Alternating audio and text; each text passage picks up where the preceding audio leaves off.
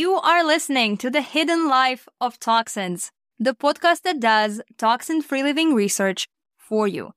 My name is Christina Vine, and my mission is to help you become an empowered consumer who knows exactly how to avoid day to day toxins without hours of research and hundreds of Google searches.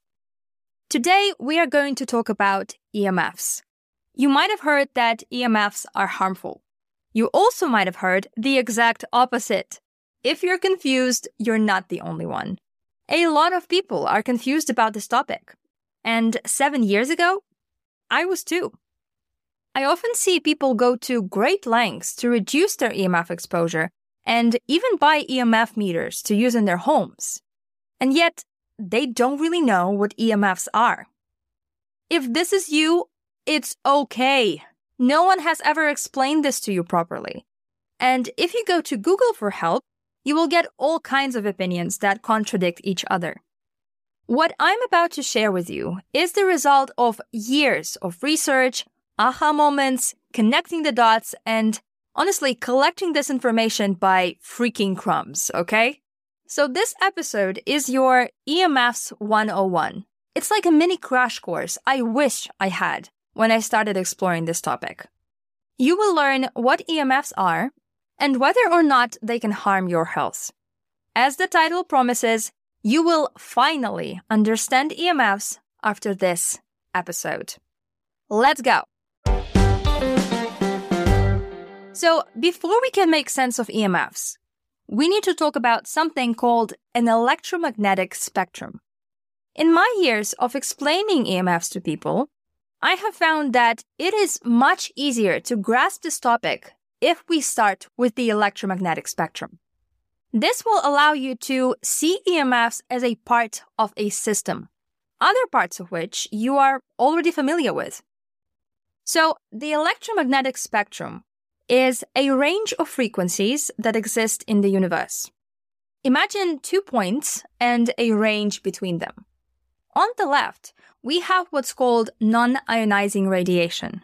And on the right, we have its opposite, ionizing radiation. And somewhere in the middle, we have something you know very well a visible light spectrum, the colors of the rainbow. Non ionizing radiation has a longer wavelength. And wavelength is simply the distance between wave crests of two consecutive waves. It is very helpful here to imagine two waves and the distance between their crests. Because non-ionizing radiation has a longer wavelength, the waves on the left side of the spectrum are always depicted as long. And the closer we get to the right side of the spectrum, the shorter waves we see, because ionizing radiation has a shorter wavelength. Another important distinction between these two types of radiation is that ionizing radiation has higher frequency, which means higher energy. Are you with me? Good. I promise this was the hardest part to understand. It will only get easier from here. So we have two types of radiation on the electromagnetic spectrum. Ionizing and non-ionizing. Ionizing radiation is considered the most dangerous because it can instantly split molecules in a human body, which can cause a permanent physical damage. It can even kill with a single exposure. This is the radiation everyone's afraid of. Non ionizing radiation is the type of radiation used in modern technologies. Some people argue that because it's non ionizing, it can't harm us. That's not true. While it does not have enough energy to split molecules like the ionizing radiation does, it most definitely alters cells on a biological level. We'll get into this shortly. There are some mind blowing EMF studies I want to tell you about. But before we get into EMF specifically, there is one last part you need to understand first. And I think that this part will be very eye opening for you because the things I'm going to talk about right now are the things you are actually already familiar with. I'm just gonna connect the dots for you, okay? So, both ionizing and non ionizing radiation have several forms. Let's start with the ionizing radiation. Its two forms are X rays and gamma rays.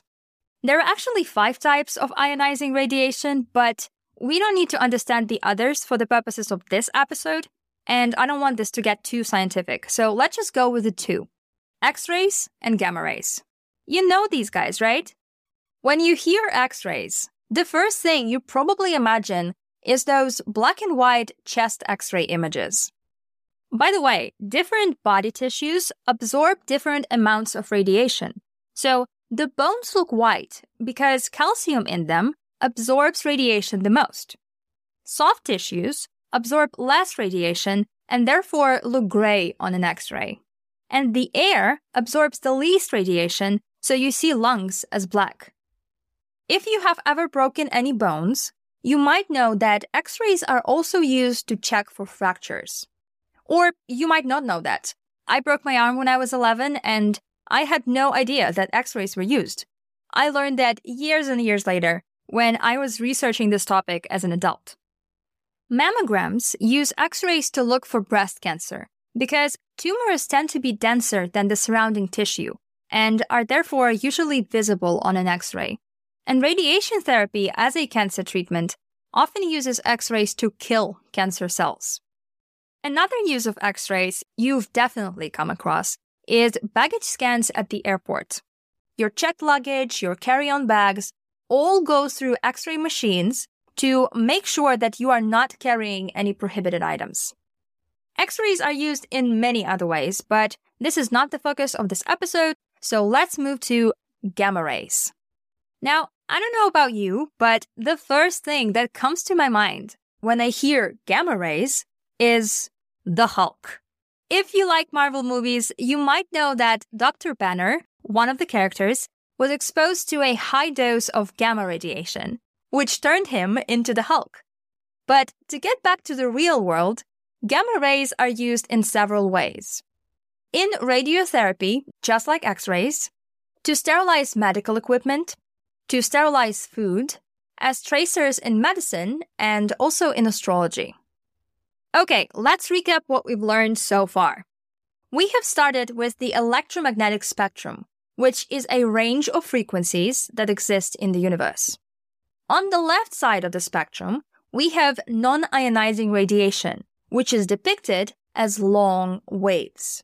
And on the right side, we have ionizing radiation, which is depicted as short waves. And the shorter the wavelengths, the higher the energy. We have also learned about the two types of ionizing radiation X rays and gamma rays. Now, we're going to talk about the forms of non ionizing radiation, which brings us to EMFs, also known as electromagnetic fields or electromagnetic frequencies.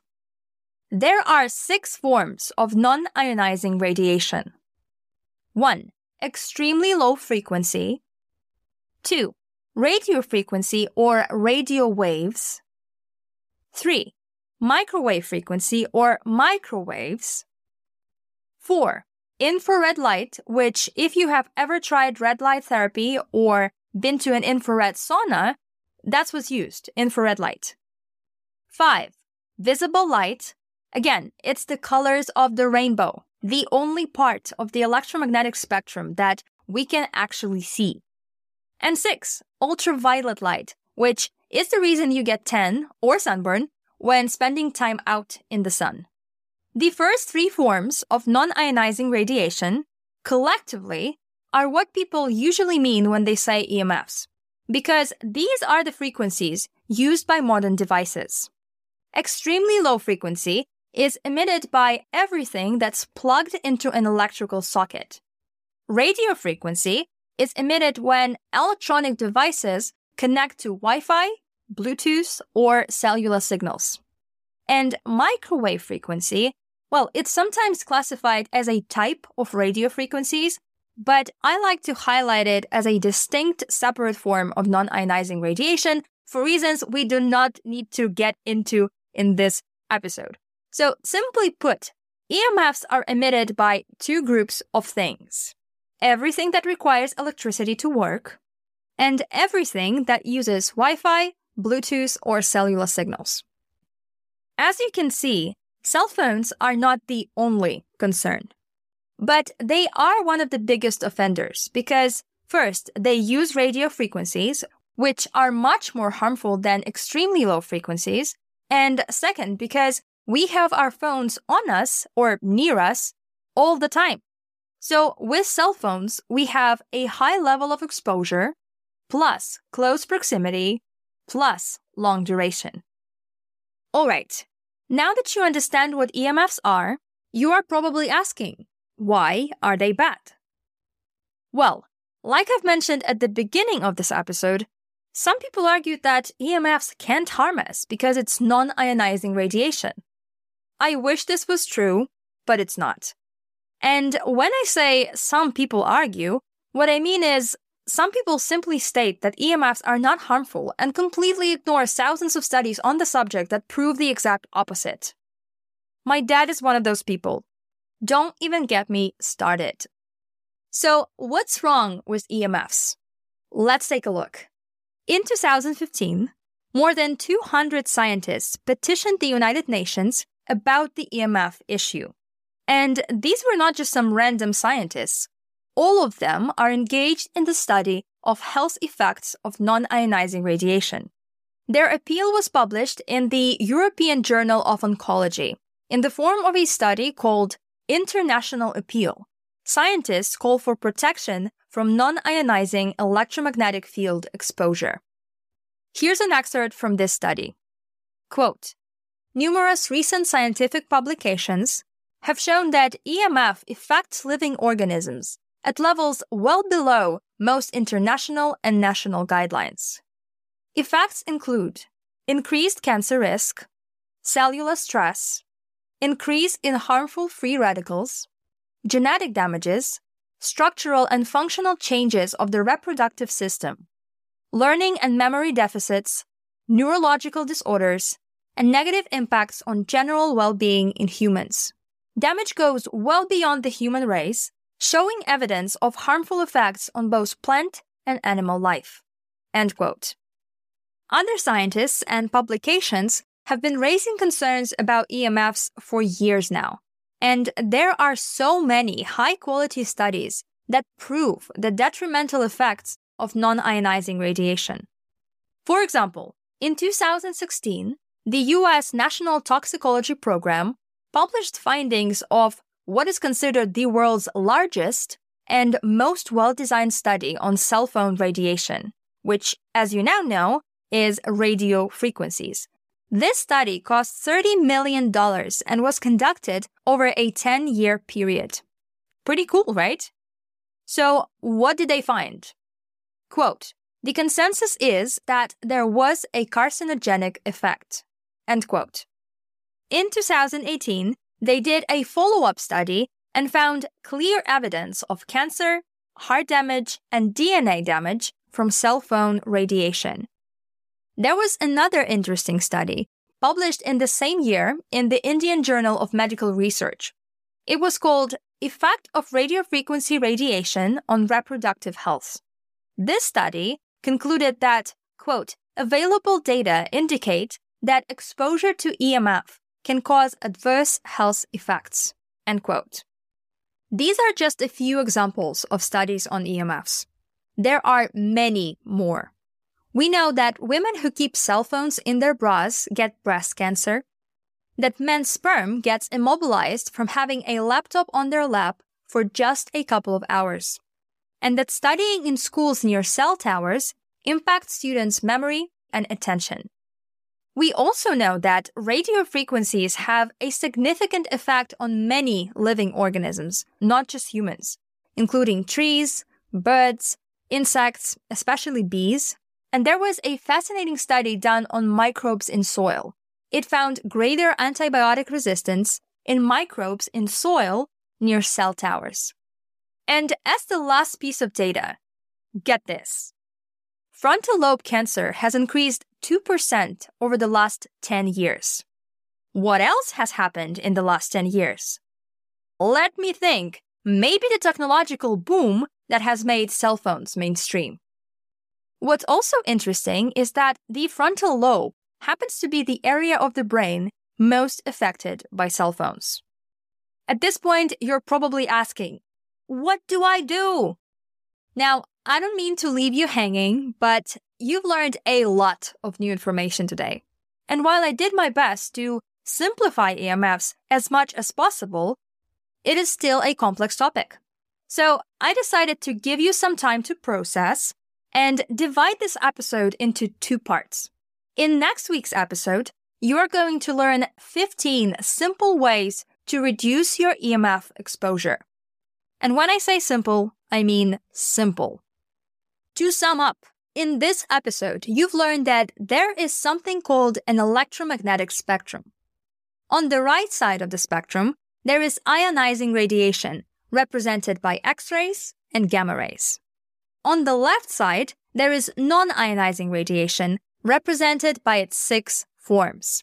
The first three forms of non-ionizing radiation, extremely low frequency, radio frequency, and microwave frequency, are what people usually mean when they say EMFs.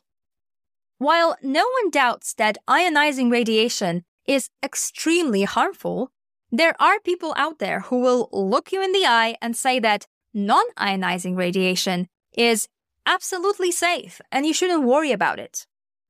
Well, after this episode, you know better. And now you have something you can tell them in return. Or not. In my experience, trying to explain this information to naysayers can sometimes feel like talking to a wall. I am often reminded of those see no evil, hear no evil monkey emojis because some people apparently believe that as long as they keep denying the truth, they won't be affected by whatever it is they're denying the truth about. And while there is something to be said about the power of belief here, what it all comes down to is this. When we accept the truth, we have to take action. And many people delay accepting the truth because they don't want yet another thing to worry about and manage. And I don't blame them. Life on planet Earth can be difficult and overwhelming. All this is to say that now that you know everything you know about EMFs, choose people you share this information with wisely. Don't waste your life force energy on those who don't want to hear it. If you have any burning EMF questions, join us over in the free Hidden Life of Toxins Facebook group and ask. This is one of my favorite topics to geek out on, and I will personally answer your question using my seven plus years of EMF research. The link to join us in the Facebook group is in the show notes. If you're still hearing my voice right now, you are a wild one, my friend. Your thirst for toxin free living knowledge knows no bounds. And you're exactly the person I'm doing this podcast for. Thank you so much for taking this deep dive with me today. I'll see you next week.